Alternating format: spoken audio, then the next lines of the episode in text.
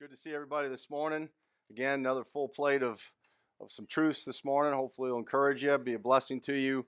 Um, we're continuing our study on the end times, and this is our fourth of what will be seven to eight. I don't know how it'll end up, but uh, we do have a packed full plate this morning, so I want to get started here. Um, I'll spend some time later on using the chalkboard for some things that'll be more visual for you make sure. I just want to kind of recap a little bit last. This has been a lot on my mind lately, so obviously I want to share it with you. I expressed it um, with some passion last week about um, what I would call the overload or the uh, the overconsumption of information today uh, that comes via access of technology.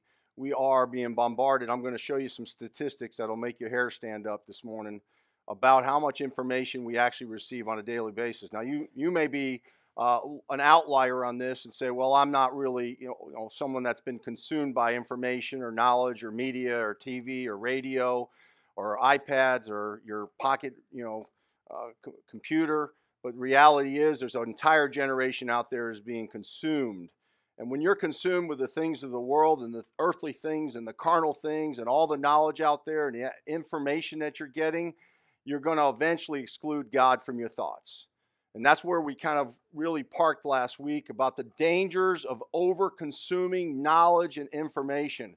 It's at your fingertips. It's unbelievable what we have, and it's growing exponentially for uh, any generation now. So, just a little bit of thought last week as we we looked at Genesis 5 is going to be repeated in the last days, and that's what I was really getting at is all this information and this knowledge and everything that's coming at us is prepping the world for what is coming. And one thing's for sure in the uh, days of Noah, so shall it be in the days of the coming of the Son of Man. Every imagination of the thoughts of the heart was only evil continually. Basically, that's saying their thoughts excluded God. Now, one way to exclude God is fill your mind with earthly things. You can consume yourself with news and trivia and sports and TV and radio and music and knowledge and internet searches and shopping. What? Not me. And the Bible says they did not like to retain God in their knowledge. He, he's being excluded. Uh, certainly, technology is driving that behavior in the last days. So that was an important facet. Today we have a buffet, and I mean a buffet of, of information coming at us. It is a feast for the eyes. Whatever you want to know and to search, it can be found. Uh, so there are spiritual risks for all of us in here that are associated with overconsumption. I am not talking about it's wrong to watch the news or wrong to watch the sports or listen to the radio. That, that's not what I'm saying here. I'm talking that's a moderation of things. I'm talking about an over consumption of these things, which is certainly um, highlighted by the younger generations out there that have grown up in a digital information world. They do not know how to get off their phones. And, and, and the, the statistics and the health statistics are frightening today when I read article after article about the health problems and the mental issues that we have in the United States that, that very few are trying to associate with technology, but it's happening. It's unfolding for our very eyes. And I've shared some of that, that data with you on the use of the phone and what's happened to the younger generation. And so I don't have time to go back into that, but we got to be really careful of being over consumed with this information that's coming at us.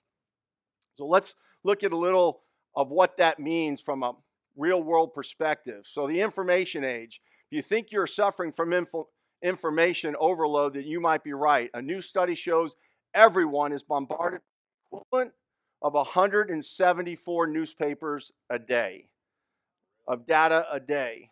So that kind of puts things in perspective. 100 I mean it was it was uncommon, know, maybe common maybe 30 years ago to pick up a paper and read portions of it.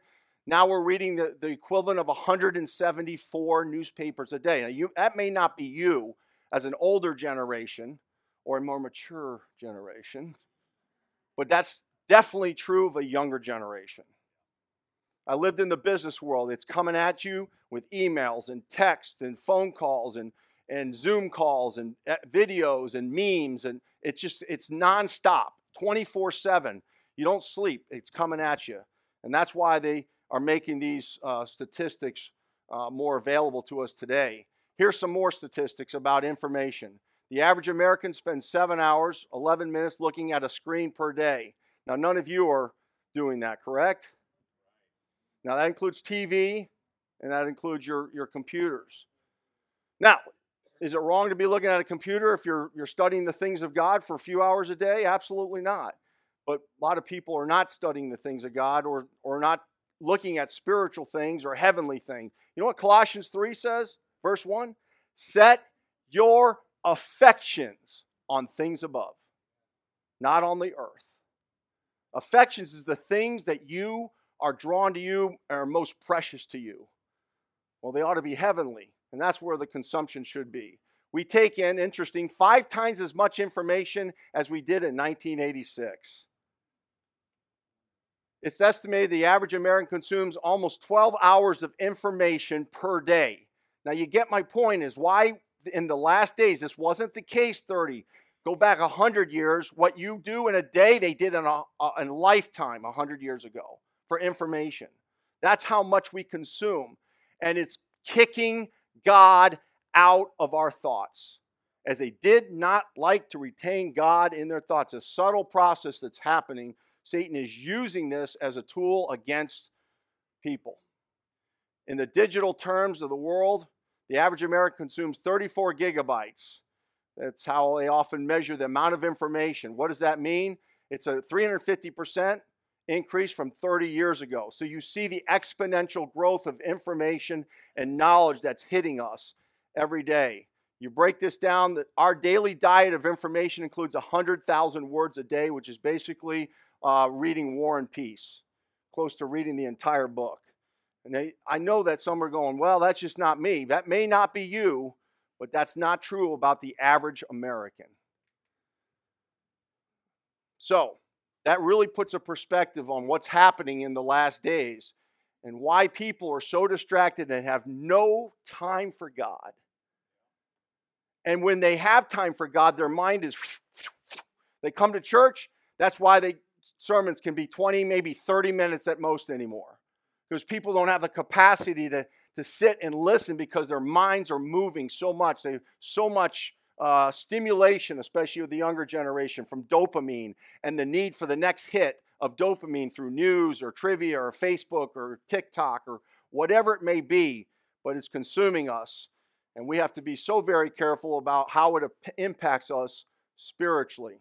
Here's a good breakdown or pie chart of what that could look like in the average person's life the TV, the radio, phone, print, computer, and the list goes on. And that kind of breaks it down by the hours per day.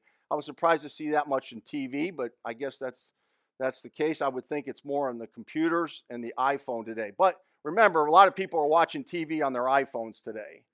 They're not, you know, the iPads and you know they're not really neck, sitting in front of a you know, 80-inch TV screen at home. They're they're sitting there on their phones. And that's, you could just go to a restaurant and everybody can see it happening.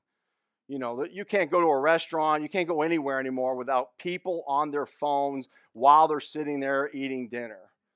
It's just, it's the reality of what we live in, and it's consuming our, it's taking our time and energy away from the things that are important, which be they be of God.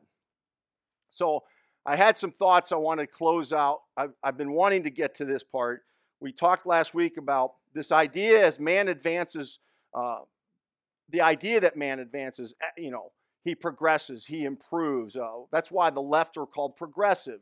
They think man has to improve himself and change, and that their changes they're making are, are, are relative to the, the, the current state of, of life and, and present tense. And so gender identification is a perfect example. We've got to change. That's what they're saying. We've got to think differently. And so they look at that as evolution, man evolving. And we showed financially, we're corrupt, we're bankrupt. We showed morally, we're corrupt.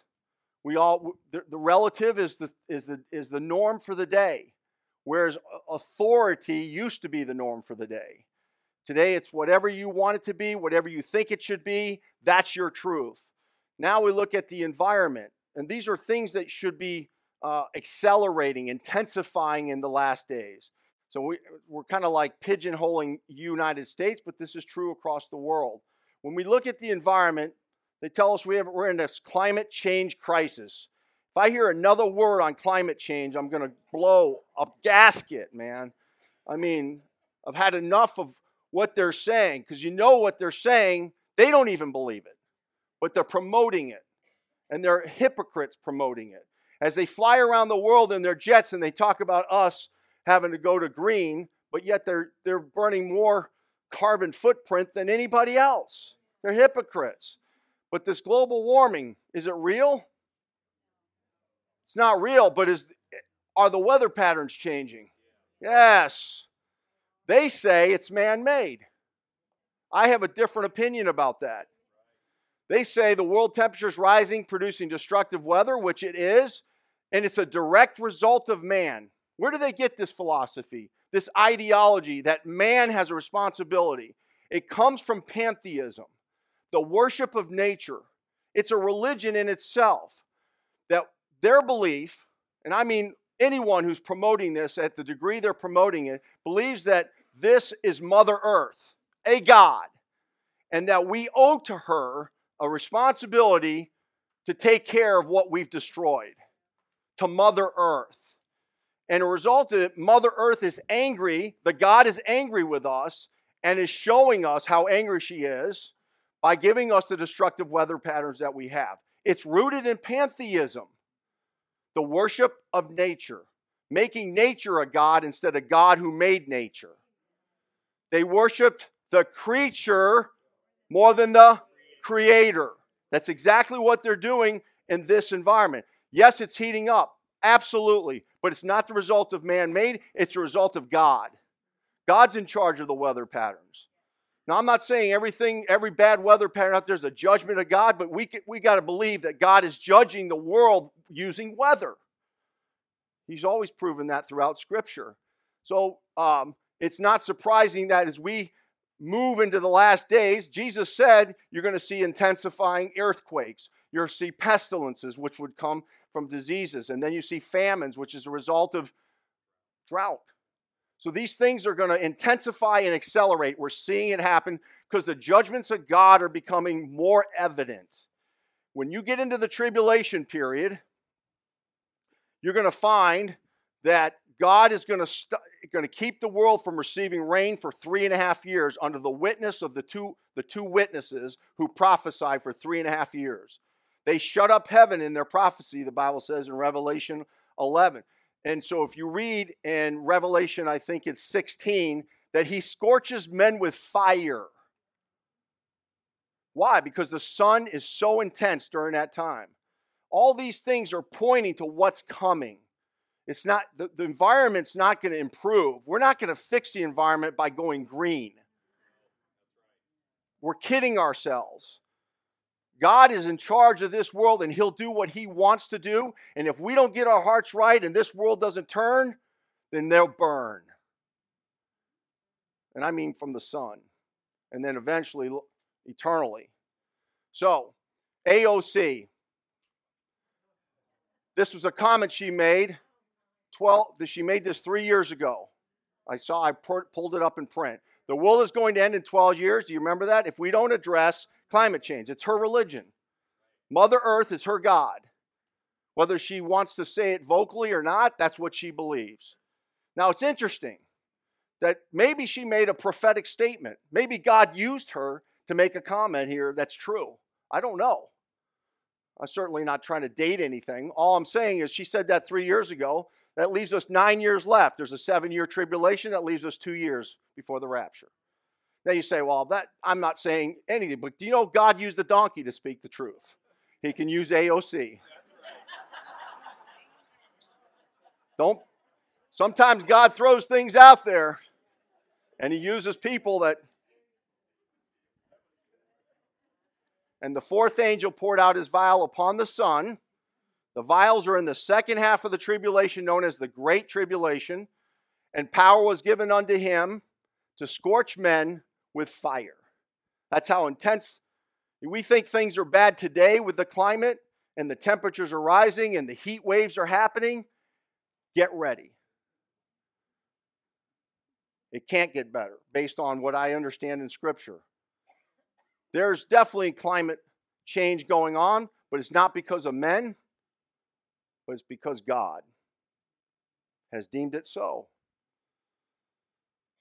Spiritually, last thing that's happening in America is apostasy. Of course, this is there's two types of there's apostasy. Apostasy is basically the apostate church. This is the professing church that represents Christianity, but professing, but denies Him in works. It, they have the form of godliness, but they deny the power thereof. Christianity's become a mockery.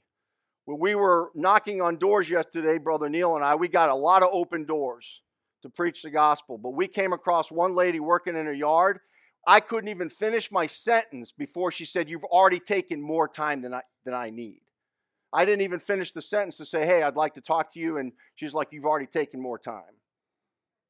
And she was absolutely despising us that we were even in that neighborhood, wanting to share the gospel.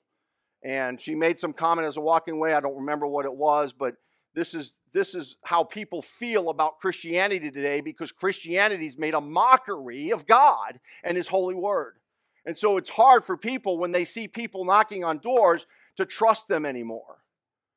But we still have a responsibility to do it, whether we like it or not. But apostasy is upon us. And I'm going to get into that as a sign as you'd say, a discerning sign in the last days. You're going to have apostasy. The Bible says, For that day shall not come except there be a falling away first. So, you, what you should see in the last days is widespread apostasy. Did you know every dispensation, we'll talk about that, ends in apostasy? It starts out with the movement of God and it ends in apostasy with the movement of man. Man takes over, kicks God out. Why do you think you read in Revelation chapter 3 where Jesus has no commendation for the church and he says, Thou art, what's he say? I'm rich and increased with goods and have need of nothing. That's what the church, the, the, the, the condition of that church is. And you know where Christ is? He was in the midst of the candlesticks at the end of that church, where they say the seventh church. Where was Christ?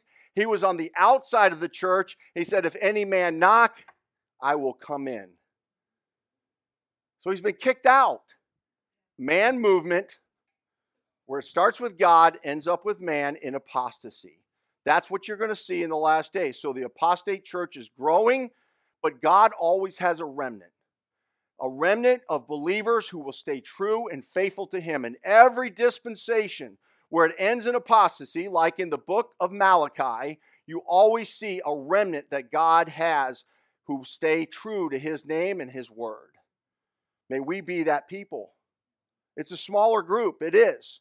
But nevertheless, that doesn't mean God can't do awakening and a revival. I'm just saying there's still a remnant out there in the midst of apostasy. And we're going to talk more about apostasy in uh, the weeks to come. So I've asked myself, how much longer do you think God's going to put up with all this?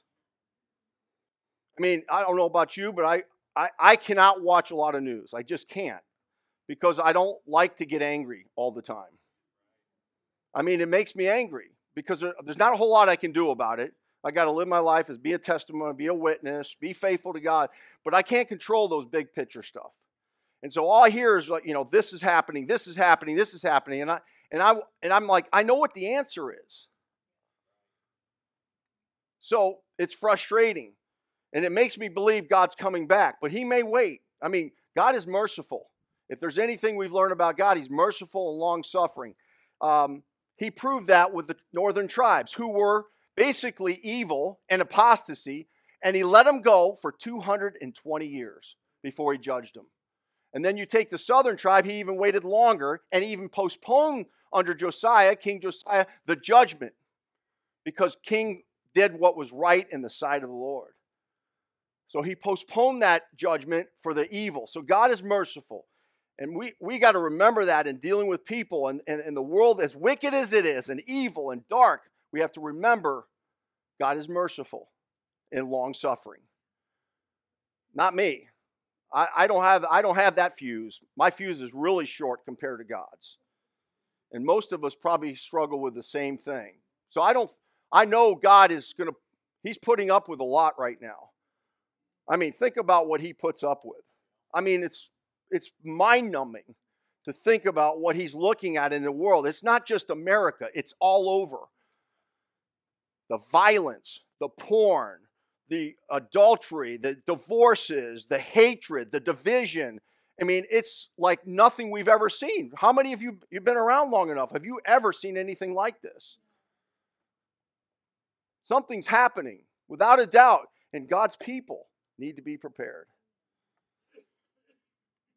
What we do know is that God has limits on what he will tolerate. We just don't know when, but we know he has a limit. And the Bible says, the Lord said in Genesis 5 3 and 5 13, My spirit shall not always strive with man. Remember, in the days of Noah, so shall it be in the days of the coming of the Son of Man. There's going to be a limit to what God's going to put up with. And then God said unto Noah, The end of all flesh is come before me. God said, I've had enough. That day will come where God says, I've had enough. And then you just have to read the book of Revelation to see what he means by I've had enough. It's not, it's not going to go well for the world. But yet, in all that judgment, the world will not repent. It's hard to believe. Men shake their fist at God, but they won't repent. Now, there is a group, a multitude which no man can number, that gets saved out of the tribulation, known as the tribulation saints. So there is an awakening, a revival. But in the, despite that, the majority of flesh will not repent and turn to God, despite all the judgments that are coming. So, I'm going to read to you a couple, a, couple interesting comments. One is an article uh, about Michael Johnson, the House, the Speaker of the House. Praise the Lord, God raised up a Bible believing. I mean, this man's taking a stand, folks. We, we ought to be in our prayers begging God to keep him and to strengthen him and to surround him with good men. I actually have a picture right here he's on the, the floor, the house, and he's praying with a bunch of men. And they wanted to know what he was praying about. So they had an interview with him. It's good to see some men at least are willing to, to fear God and put and sacrifice and say, I'm going to stand up for God despite the fact that everybody around me hates me.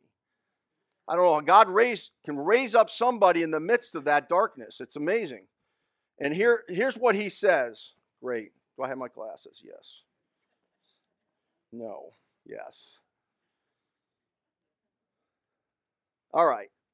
Mike Johnson, uh, he said, he spoke ominously of America facing a civilizational moment.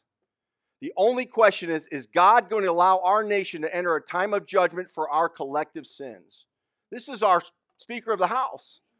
He says, Or is he going to give us one more chance to restore the foundations and return to him? He said, and, and he says, so the, the interviewer, so tell us more about these judgments that you, you believe. He says, more about this time of judgment for America.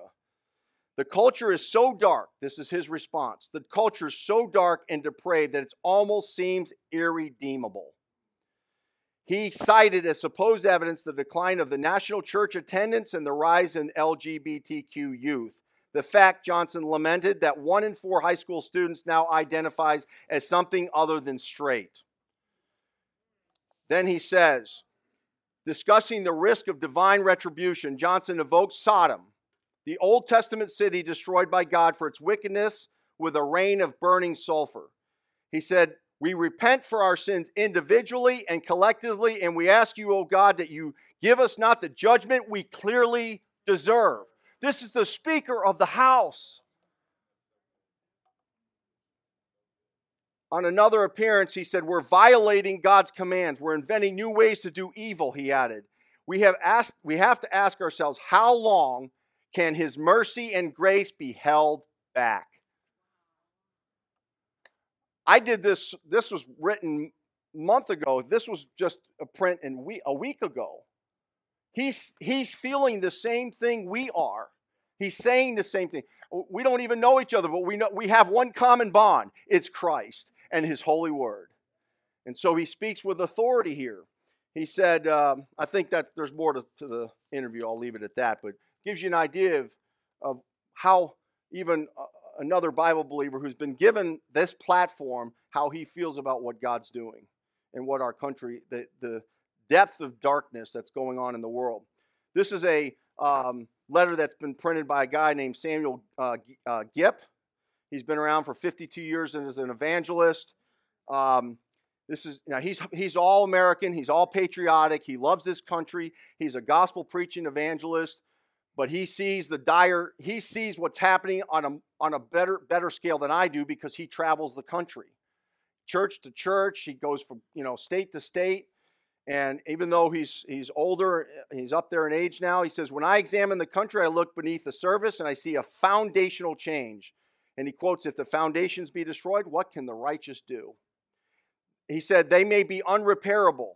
Think, if you have a wooden table and its broken leg, it can be fixed. Broken can be fixed.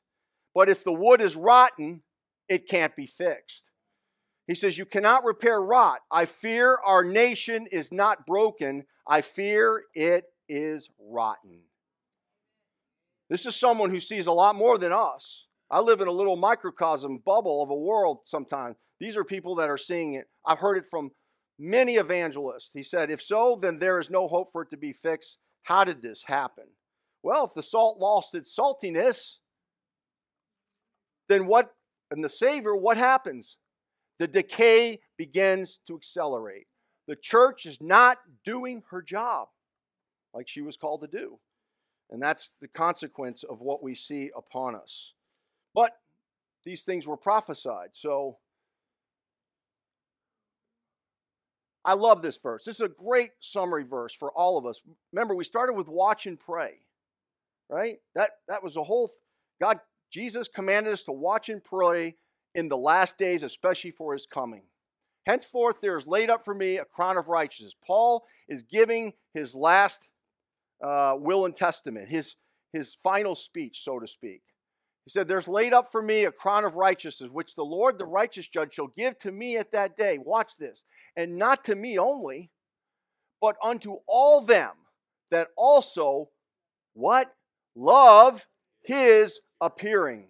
Whoa, somebody's watching and praying. There's a remnant out there that is looking and discerning that the, the Lord Jesus Christ is coming back. And they're waiting patiently for him to do it and doing, as the Bible says, they occupy till he comes. All right, prophecy unfolding. Oh man. All right. Um, I'm gonna I'm gonna take these next few slides next week, but I'm to take maybe five minutes and then I'll, I'll rehearse this again with you uh, next week. Um, this is a good visual. Some of you probably could teach this yourself, and others uh, just need a rehearsing of this. Um, and then there's others that may not have, may not see this, they not understand. This is what I call the blueprint. This is really hard. I really like to kind of put it up there, but I don't have time the blueprint of prophecy. This is about dispensational truth. Dispensation is basically rightly dividing the word of truth, putting, putting prophecy and scripture into its proper place with the Jew, the Gentile, the church, the tribulation, the millennial. All there's verses on uh, each of those subjects, and you got to know where they go. And in dispensational truth, if you're rightly dividing the word of truth properly, you'll find that this, this flows perfectly in Scripture based on prophecy. And so I call it the blueprint of prophecy. It's a good visual to have as we talk about end times. And um, I, I can't go into all the details here. This would take us an hour just to kind of walk through the scripture. But there's Daniel 79 weeks that's been fulfilled. That was 483 years. Uh, basically, this is Daniel chapter 9. This is a really important prophetic uh, verses regarding the timetable of God. Those 69 weeks or 483 years had been fulfilled when Jesus triumphantly went on the donkey into Jerusalem before he was crucified. That took place on April 6 in 32 AD, exactly 483 years. But if you do the math, it's there, there's there's a, a a Jewish calendar and a Gentile calendar, but it's exactly on that day, and most uh, prophetic teachers agree on that. Then what you have is the death, burial, and resurrection of Christ. You have the birth of the church, which is nothing more than a called out assembly. But the church is different here in the fact that it now receives the Holy Spirit to indwell them. The Holy Spirit indwelt the believers, makes them one with Christ, building the bride of Christ uh, for Jesus Christ Himself. And this is this is referred to as a mystery. It was hidden this entire time in the Old Testament. It was revealed to Paul about what a Jew and Gentile were one, and that God had ordained the church, and He had postponed what was known as Daniel's 70th week. Daniel's 70th week is seven years. We all know that to be what is called the tribulation period. I've kind of expanded down here. So if you take this period, by the way, this is not drawn to, to scale, so don't criticize me there. But this is seven years. You bring it down and split into two, three and a half, and three and a half years. Jesus referred to this latter three and a half years as the vials of uh, God's judgment coming. He refers to it as the Great Tribulation, a time of trouble that never was, nor will ever be again. Jesus' words in Matthew 24, verse 21. And so here we see the church, which was hid, is now we, all of us know because we're looking back, we're seeing God's plan unfold, but it was it was hid from all the prophets. They didn't see it, no one saw it, it had to be revealed. And so that is a great mystery. It's the dispensation of grace, this period.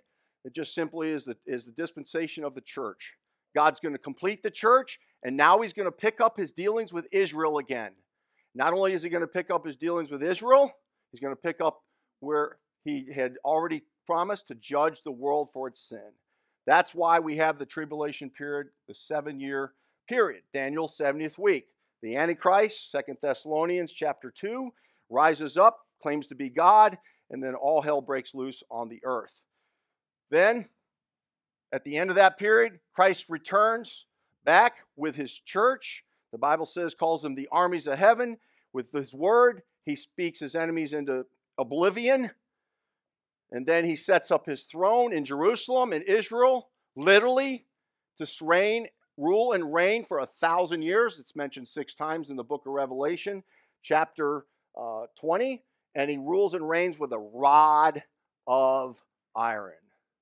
It'll be his way or no way. But that will be the thousand year reign. And then we have the new heavens and new earth because that period will end in apostasy. Will there be a great uh, a group of people will seem to go after Christ and try to destroy him. So, this is kind of a summary, right? What I want to focus on for the next few weeks are these three events. You see these little arrows here coming down here? This is all in the last days. Remember, the Bible said we're not to look for signs to believe, but we should be discerning and observing. Looking at signs is, is okay, but we should not be obsessed with them. We shouldn't make those our focal point of believing. They, we should already believe and then see the sign. And the signs are, and we'll talk about this, is Israel. Israel is the key to prophecy because God is going to pick up his dealings with Israel. Remember, he's kind of set her aside. Israel's been set aside for the more, most part. It's a Gentile. It's basically the times of the Gentiles, but this is Gentile in nature, even though the Jews are included in the body of Christ, those that trust Christ. But the majority of it's Gentile. He's going to pick up his dealings with Israel. He's going to restore Israel. You'll see all this. I'm going to show you all the verses. He will restore Israel as he promised. Israel was promised to be back in their land before he came. In 1948, and there's a history behind that, in 1948, Israel became a nation. On May 14th, 1948, recognized by the United States and the UN in the land of Palestine, they became a state, a sovereign state, independent. Just like God said they would, in prophecy. And he said, when they're there, they will no more be plucked out of the land. They're there for good until he returns. So we can look at this war and go, man, the whole world's against Israel. Yeah, but with God on your side, you're going to win. They're not going to touch Israel. Trust me. God is for Israel. He promised, He made the prophecy, He will fulfill it. And I'll, those are verses I had for you today. And then, so Israel, apostasy, which I uh, show I shared with you earlier, uh, that has to, is that day shall not come except there be a falling away, which is apostasy, away from the truth first. Then the man of sin, the Antichrist. The man of sin is the first three and a half years. Man of sin and the son of perdition. You know what's interesting about that word, son of perdition? There's only one person called the son of perdition in Scripture Judas Iscariot. So Judas Iscariot went to his own place. Who knows? If the soul or spirit of Judas Iscariot, who, by the way, walked with Christ for three and a half years, who knows Christ better? Who's going to mimic? Who's going to mimic Christ with all the signs and wonders? Now, I'm not saying I can prove beyond a shadow of a doubt that Judas Iscariot or anything like that, but there's something connected there. And he, he's referred to as the son of perdition in the last three and a half years. Why? Because he rises up as a resurrected leader and he fools the world that he's God. He goes to the temple and he claims to be God, and the whole world, and they worship him and they take the mark. How do they take the mark? That's the last piece is technology is going to play a key role, and that key role is artificial intelligence that will be able to administer what will become known as the mark of the beast. All these things have to be in place or starting to be before our Savior returns. So that's what we're going to focus on Israel, apostasy, and there's more stuff than, than you're going to shake a stick at when I talk to you about artificial intelligence. It will blow your mind of what's happening. Most of the world is sleeping, not knowing what God is doing or what God is allowing behind the scenes. So, with that, let's go to the Lord in prayer. Heavenly Father, we thank you, Lord, for these truths. Lord, if there's anything that we learn from, is that we need to make sure we're right with Thee. We need to make sure that we're looking, we're watching, we're praying, we're being a people that are occupying till you come. God, give us that sense of urgency. Stir in our hearts, Lord, this desire uh, to worship you, to serve you, and to be faithful uh, as we believe we are living in the last days. And Lord, these things are unfolding before our very eyes. And the people, when Christ showed up, missed it. May we not be a people that miss the very things, the truths that God you're revealing. So we pray you help us, give us wisdom and insight. Bless us now as we ask your encouragement in Jesus' name. Amen. If you would like to know more about the Lord Jesus Christ, you may contact us at the church website, gospelbaptistchurch.com, or you can go to Facebook and type in Gospel Baptist Church, Bonita Springs, Florida. Also, you could call the church office at 239 947 1285. Thank you, and God bless.